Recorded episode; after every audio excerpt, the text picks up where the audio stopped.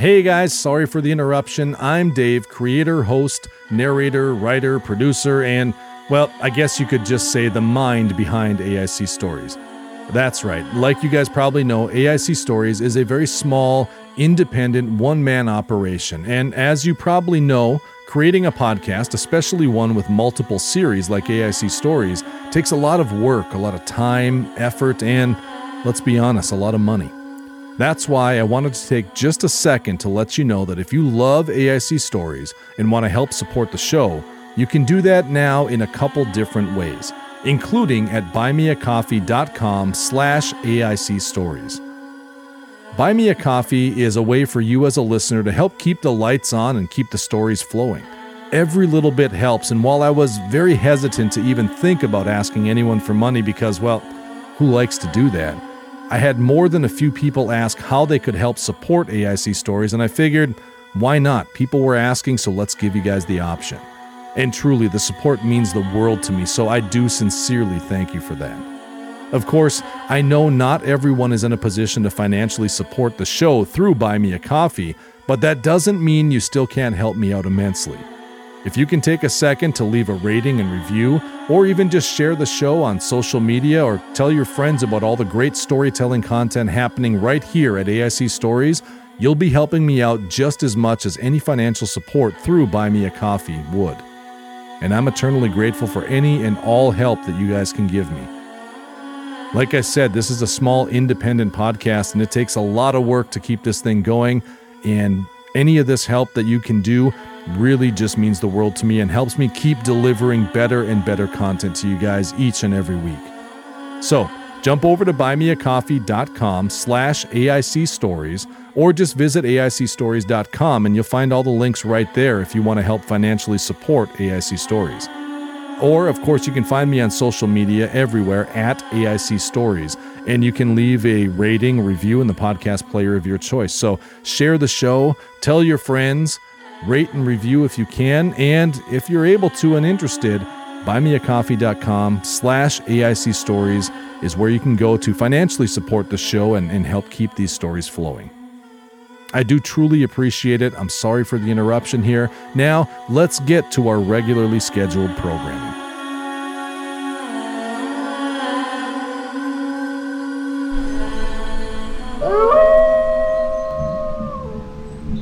Mystery Minnesota is an original fiction podcast from Adventures in Creativity Productions. Call it an anthology of strange stories, mysteries of a punishing land, and the people that call it home. And these stories impacted one man's life in a way he never anticipated. Believe them or don't.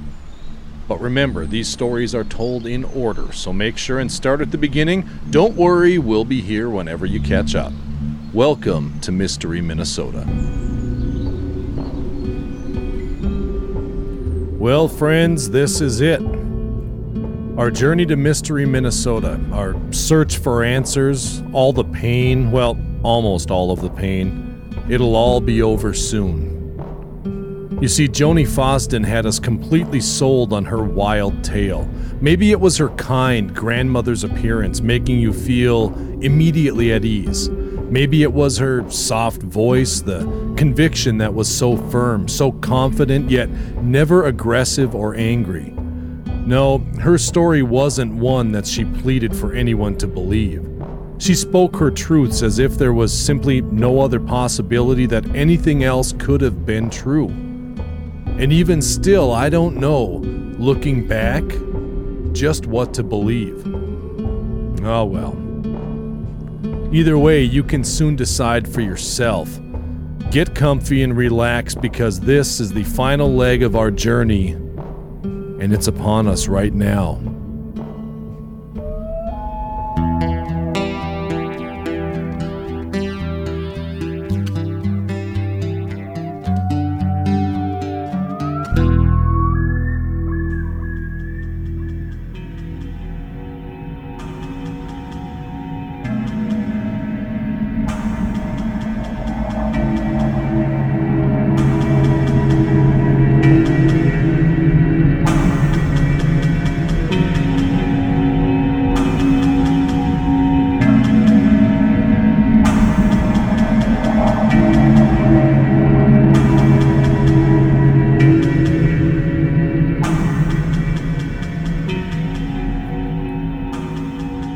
Even noticing, day had turned to night, had turned to early morning, and still we sat as if under some kind of spell as we listened to Joni's incredible story unfold. But we were all so tired, and, and Joni insisted we all get some sleep. She showed us to her guest room where she had a few small cots and blankets all laid out and told us she couldn't let us drive home as tired as we were. She'd feel horrible if we fell asleep behind the wheel on the long drive out of the woods from her place and had an accident. I. Well, I don't know why, but I agreed. I, I was tired. I could barely keep my eyes open suddenly. I remember looking at my brother. If, if I looked as tired as he did, it probably was best we just slept for at least a few hours before attempting the drive. He agreed to stay, said he must have had too much coffee, or maybe it was the fresh lefse and butter, but he wasn't feeling great, so was happy to have a place to sleep without needing to make a long car ride first. Joni left us then, door closing softly behind her, and before my head hit the pillow, I was out. I will never forget the dreams that night, morning, I guess. Vivid dreams of this happy little town nestled in the woods, uh, away from the world. The laughter and joy radiated from the streets, but there was a, a darkness lurking in the shadows. Sliding through the edges where that little town met the forest that surrounded it, Startling flashes of evil and danger quickly replaced by more joy and happiness. I saw my brother there, walking those streets. He didn't seem to notice me, and I, I, he couldn't hear me when I tried to call out to him. Just, just ahead of him was Joni, looking back and waving for him to come along, like a, a grandmother trying to get a grandson to hurry up because they had more errands to run. There was a, a darkness that flashed between them. It danced and skipped just in front of me. I I couldn't see what it was. It, it moved too fast, but I could feel the heat of rage as it raced past me. I could also feel the icy cold peppermint in my wounds. It felt like it was sinking deeper into me, spreading, uh, slowly consuming me from the inside. That darkness was gathering more and more flashing quickly around my brother, like almost like they were hunting him. I tried to scream, I tried to warn him, but he couldn't hear me. He didn't hear me. He didn't even know I was there. I raced over to him, and as I was about to grab him by the shoulder and spin him around, a strong hand grabbed me by my own, jerking me backwards and away from my brother as the darkness swallowed him with Joni by his side holding his hand. I knew those eyes that now pierced me to my core. Roger loomed over me, and his commanding voice told me one more time It's time to go. He pointed to the forest I had just come from, and it was clear my time was up. I stood up, tried to reach towards the darkness to, to help my brother.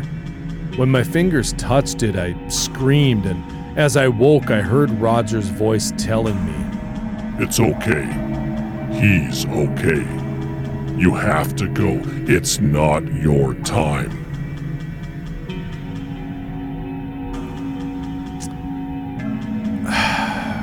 well, daylight poured through the window, and I sat up to find my brother was already out of bed.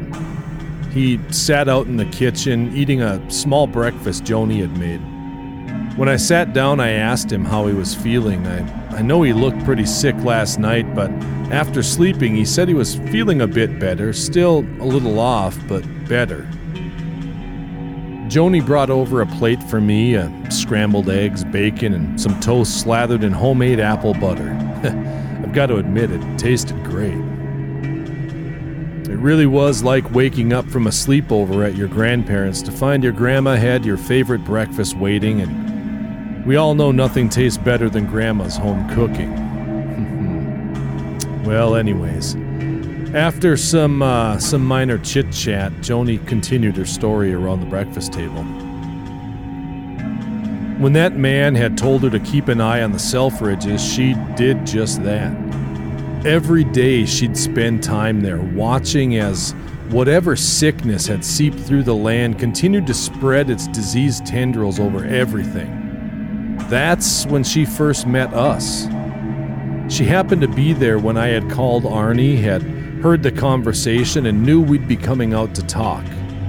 So, she had made sure to be there when we got there. She heard their tale of the UFO, of the rotten smell of Arnie being choked years before, but she could see what we couldn't. That vile sickness was there, thick on the floor, pulsing through the ground, and that hairy little creature was hiding in the corners of the rooms of their house. It waited and knew its time was near. She was there the next day when I had called Arnie back. She watched him get attacked, saw Maggie get swarmed by another one of those creatures, and watched them get pulled away from our Earth and into theirs. She saw the life leave their bodies. She watched as we arrived and saw us get attacked and tried to help get that thing off my brother's neck. She couldn't pry it off. It it seemed that when it made contact with him in the real world, she lost the ability to touch it in that dream world she walked on in her travels. But she could keep the others away from me so I could get us to safety, and that she did. She told us how those things came from everywhere, like some giant spiders that had multiplied and infested the house, and they were now pouring out of every crack and crevice ugly little things that move like spiders but had the body of small, misshapen monkeys. I shivered as I remembered seeing my brother claw at his back. He didn't seem to be reacting, though. He seemed distant, like something was wrong. I reached over and nudged him and gave him a nod to say, Hey, everything all right? He, uh, he looked at me and blinked his eyes as if just waking up and nodded back with a half smile. Yeah, yeah, I'm all good. Then turned back to listen to Joni describing that vile sickness and those nasty little creatures that swarmed everything there. He reached up absently and felt his neck as she spoke, his hand drifting down and hovering over his chest for just a moment. She explained that she knew we'd be coming to see her knew we wanted to know where to find the valley of cars, uh, those vanishing cars Walter had talked about, and knew all about how we'd been through so much. Now things made sense. The, the way she seemed to know us from the moment we arrived, it's, well, because she did. She knew our story. She'd been hanging out like the fly on the wall, seeing and hearing everything we had been through since meeting the Selfridges. Snapping out of it, I realized Joni had been talking to me. Uh, seems my brother wasn't the only one zoning out that morning. Joni was asking if we were ready to go check out the valley. She explained it, it wasn't always there, but she had looked this morning before we woke, and it was there right now, but we'd have to hurry it's it's funny really the the things we do without a thought without realizing we may be doing something for the the very last time. We never really know how or when our ending will arrive. Pulling on our boots the the little hand-drawn map in hand we left joni's and began our hike to this mysterious valley. It it wasn't far, really was quite a nice hike in the fresh morning air. I I could smell fall creeping in as the summer warmth was being replaced by that crisp bite of autumn chill. I thought about Roger and Jimmy in those days where they'd hike around the woods. I bet he would have liked this morning. Arnie had been right. Getting to this valley seemed to be much easier from Joni's end than it looked had we come the opposite way. A few hills to traverse, but overall not much other than the usual brush, but We were in the old pines here, so it was mostly soft ground with years of pine needles and moss, sparse brush, and the feeling of stepping into Middle Earth as we climbed up and down the hills on our way to the valley. Standing to catch my breath and gather up my strength at the top of one hill, I, I saw the forest and swamp stretch out in front of us. Could just barely see the glittering of the sunlight off the water way off in the distance the light skipping off the surface of Pak Shu Falls Lake. I remember thinking to myself then that there was no way I'd have ever made the hike from over there. As it was, that cold, icy pain was burning in my side, in my wounds, deep down. And the cold felt like it was spreading slowly inside me, working its way deeper, just, just like in my dream. But we pushed on. My brother seeming to slow and struggle as much as I was. You know, I I remember thinking maybe he was just making a show of it, slowing on purpose so I didn't feel so bad. Maybe he was, I don't know. But we'd been on enough adventures over our lives that I knew deep down something was wrong. I called for him to stop, asking him if he was okay. And he flashed me that smirk I knew so well, but it was thin over the concern in his eyes. I told him we, we would, we, we could turn around. We could forget all of this, and he laughed it off. Of course, he was right. We, we both knew there was no turning back on the chance to see this mysterious valley full of cars. We'd, we'd come too far, we'd been through too much. So, we pushed on. About 10 minutes later, we crested the last hill and the pines spread out before us down the hill, giving way to that lush green valley below that merged with that huge swamp just beyond. The smell of wood fires, food cooking, and very distant voices drifted up to us on the breeze from across that valley, and there, at the bottom, well, Walter was right. Spread out like the parking lot of the dealership were cars of all different shapes and sizes and eras. I could make out the old, old style Ford Rangers, the, the ones no bigger than a side by side ATV. I could see an uh, 80s era Chevy Caprice Classic and an old Studebaker pickup and so many more, all just parked and waiting. We stood and just looked wonder passing over our faces like the waves lapping at the rock covered shores of Lake Superior. I, I remember the light breeze that continued to push the fragrant smells of fresh bread and cinnamon rolls, wood stoves, and jumbled voices as life went on somewhere out of sight beyond this valley. Remembering Joni's words, we moved slowly down the hill and to the cars. Looking inside them as we passed, they were all empty, clean and fresh as the day they were driven off the showroom floor. My brother even opened up a few doors, popped a few trunks, and there was nothing to be found no sign of life, nothing to show that someone once drove these cars or that they had been used as part of anyone's daily life. They just sat there like some sort of odd monument to days long gone. I was looking in the window of a cool looking classic Ford Bronco when I heard my brother shout. My heart stopped for just a second until I realized he, he sounded excited. He wasn't crying for help. I stepped around the Bronco and made my way towards where he stood, near the back edge of the valley of cars, and I followed his pointing finger to the edge of the woods at the end of the swamp. I I could see the swamp beyond, the, the same swamp I had seen from the hills before we had reached the valley, but now it was like seeing it through glass. Mostly normal, but just small distortions here and there, like, like waves of heat off the hot summer blacktop. But my brother, he, he wasn't pointing at the swamp.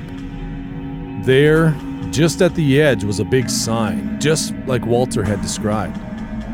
The kind of old wooden town sign you'd see in the movies, uh, The kind you'd see in Back to the Future saying, Welcome to Hill Valley, as, as Marty hitchhiked on his hoverboard, hanging onto the bumper of that futuristic car. It was old, faded, dirty, and mostly covered in vines and brush. Walking over to it, I could feel a tingle, almost a, a static electricity charging the air. My brother, he didn't seem to notice. He, he asked how it was that we didn't see this sign from up on the hill.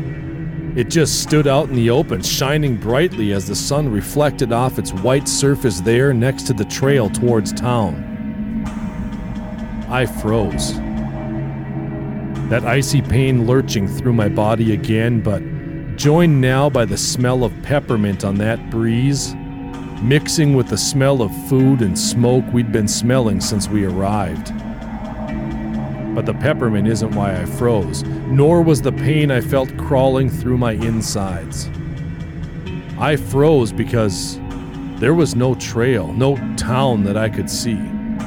And that sign was more dirt and faded wood covered mostly by brush than it was by any sort of clean white surface. That sign didn't reflect anything. The forest had nearly reclaimed it to the point that, in order to read it, I had to pull away the brush and vines. Once they were clear, I stepped back. My, my brother reached forward to touch the sign, a, a huge smile on his face. I felt that static tingling stronger, the swamp beyond distorting and shimmering more than just a moment ago. Was there a trail there? I took a half a step back, the, the trail starting to blur into the swamp I had seen seconds before. This. This was all wrong. Something was wrong. But my brother, he was just standing at that sign, smiling and happy. He hadn't looked this happy since we were kids and would open Christmas presents Santa had left for us. he looked back at me, grinning ear to ear, and just said, We found it. This is it. It was real. As he spoke, I read the sign Welcome to Mystery, Minnesota. Population 198.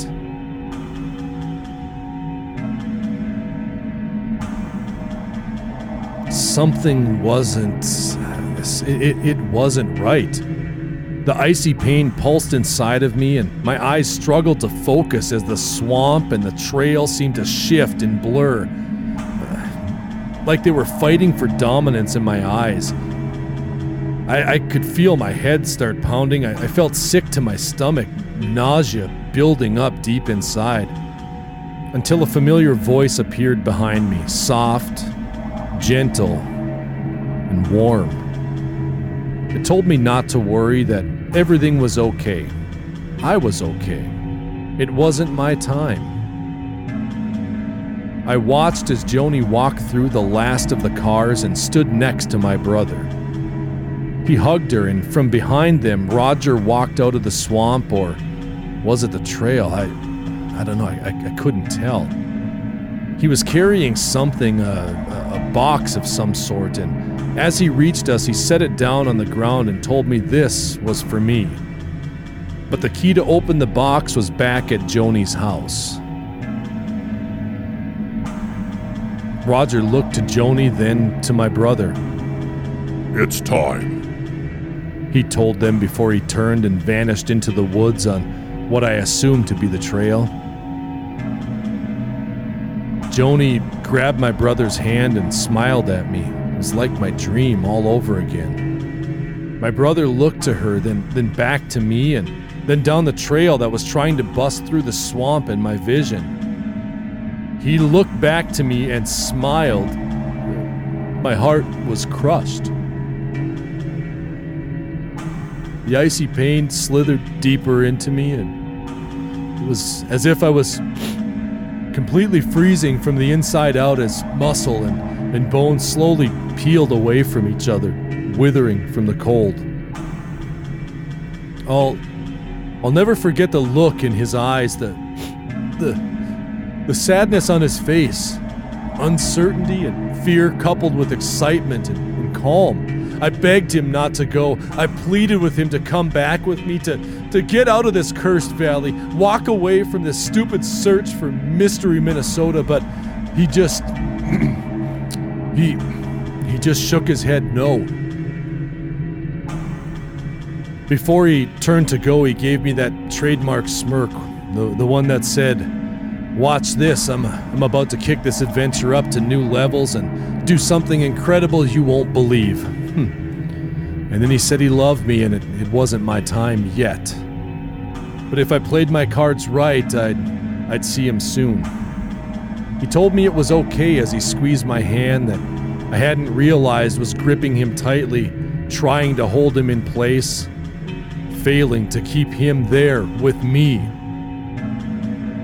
his last words before he turned around and walked down that vanishing trail were telling me Everything is okay here. You'll like it.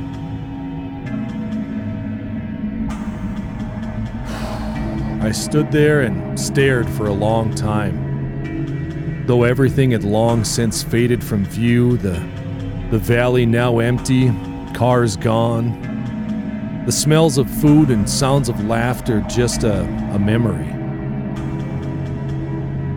My my brother laid there on the ground where we stood just moments before, well, what felt like moments. He was cold and lifeless. I had no way to get him out of the woods on my own, so I picked up the box Roger left for me and made the hike back to Joni Foston's place. I don't remember the walk numb with shock and grief, but I I remember walking in her front door and seeing her there in her chair, feet up on her footstool, eyes closed, and a slight smile on her lips. In her hands was folded a piece of paper. Apparently, she knew what was coming. That note, well, it's it's fitting, isn't it? This all began with a note and it ended with one also. Just one more layer. That note read I know you can't understand this, and I'm sorry I had to take your brother from you. After he was attacked at the Selfridge place, he was dying, though he didn't know it yet.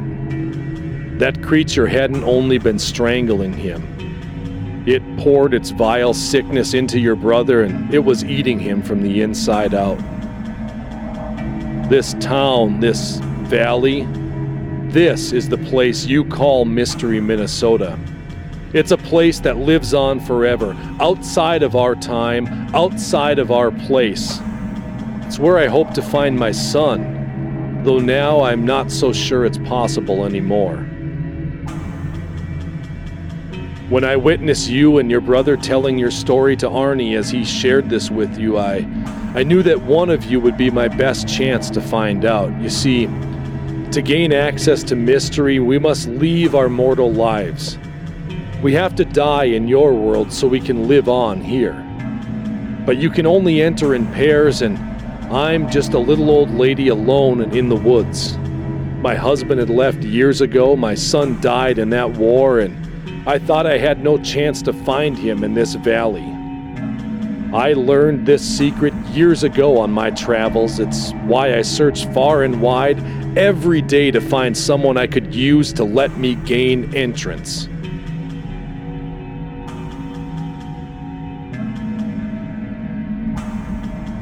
And when I saw your brother get attacked, I could have stopped it.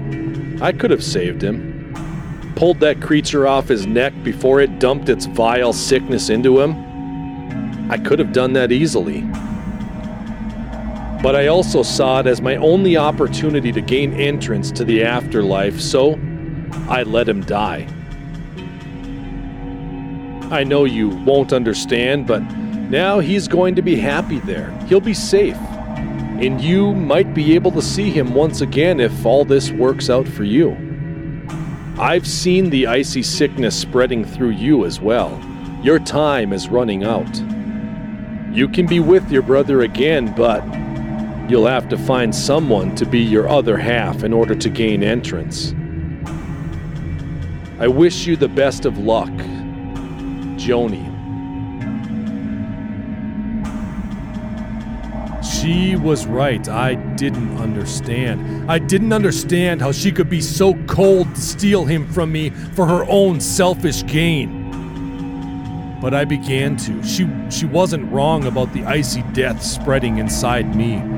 I'd been feeling it those last few days and my clock is ticking.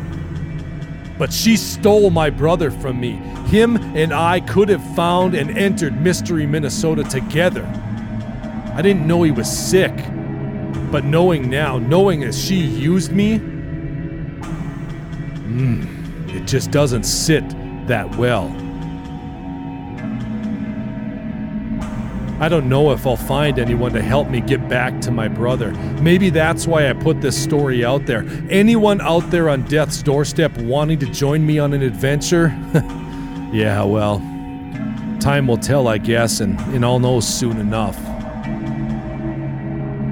I went back to that valley a few days later after they, they got my brother's body out of there and just sat staring at the valley from the hillside among the pines.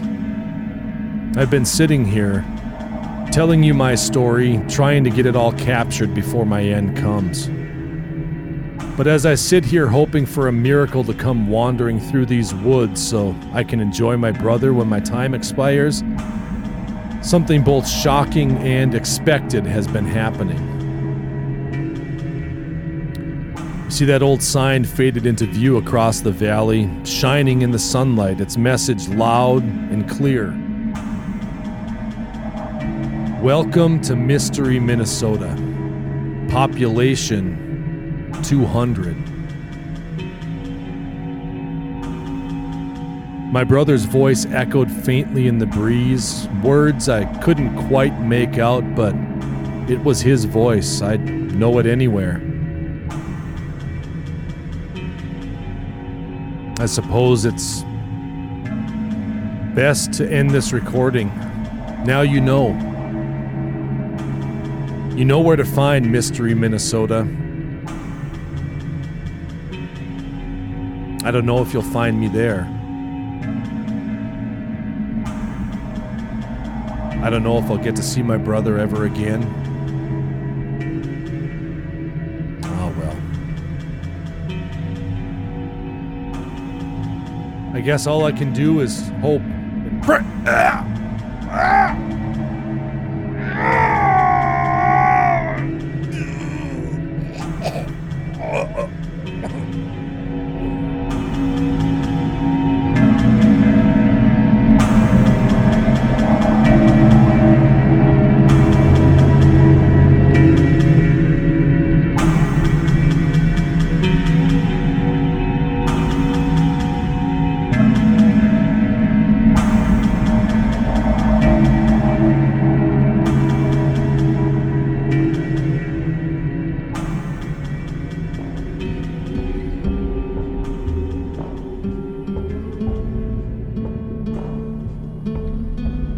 Mystery Minnesota is an Adventures in Creativity production written, produced, and performed by David Swiduck. You can find out more about the show and all of the others at AICpod.com. If you're enjoying what you hear, be sure to reach out to us on social media by following at AIC Stories on Twitter, Facebook, and Instagram. Or, of course, you can email us via the contact form on the site. If you want to support the show and help more people discover and uncover the mysteries we're exploring, you can leave us a review or, most importantly, share Mystery Minnesota with your friends. Look, no matter where you hang out, be it Facebook, Twitter, Reddit, or Instagram, word of mouth is still the best thing you can do to help support life here in Mystery Minnesota. So don't be shy, let people know what's up. Of course, we'd love it if you checked out all of the other storytelling fun happening with Adventures in Creativity Productions as well. So, while you're at AICpod.com, go ahead and explore all of the other content right there. You can get all of the great projects like Faded Words and Adventures in Creativity in one convenient place by subscribing to AIC Stories in the podcast app of your choice. Really is the best way to keep up with everything we have coming up for you on Adventures in Creativity Productions. But if you only want to follow the story of Mystery Minnesota, you can find us under Mystery Minnesota in your podcatcher or at anchor.fm slash Mystery Minnesota. So get yourself all caught up and stick with us because there's more to the story here in Mystery Minnesota.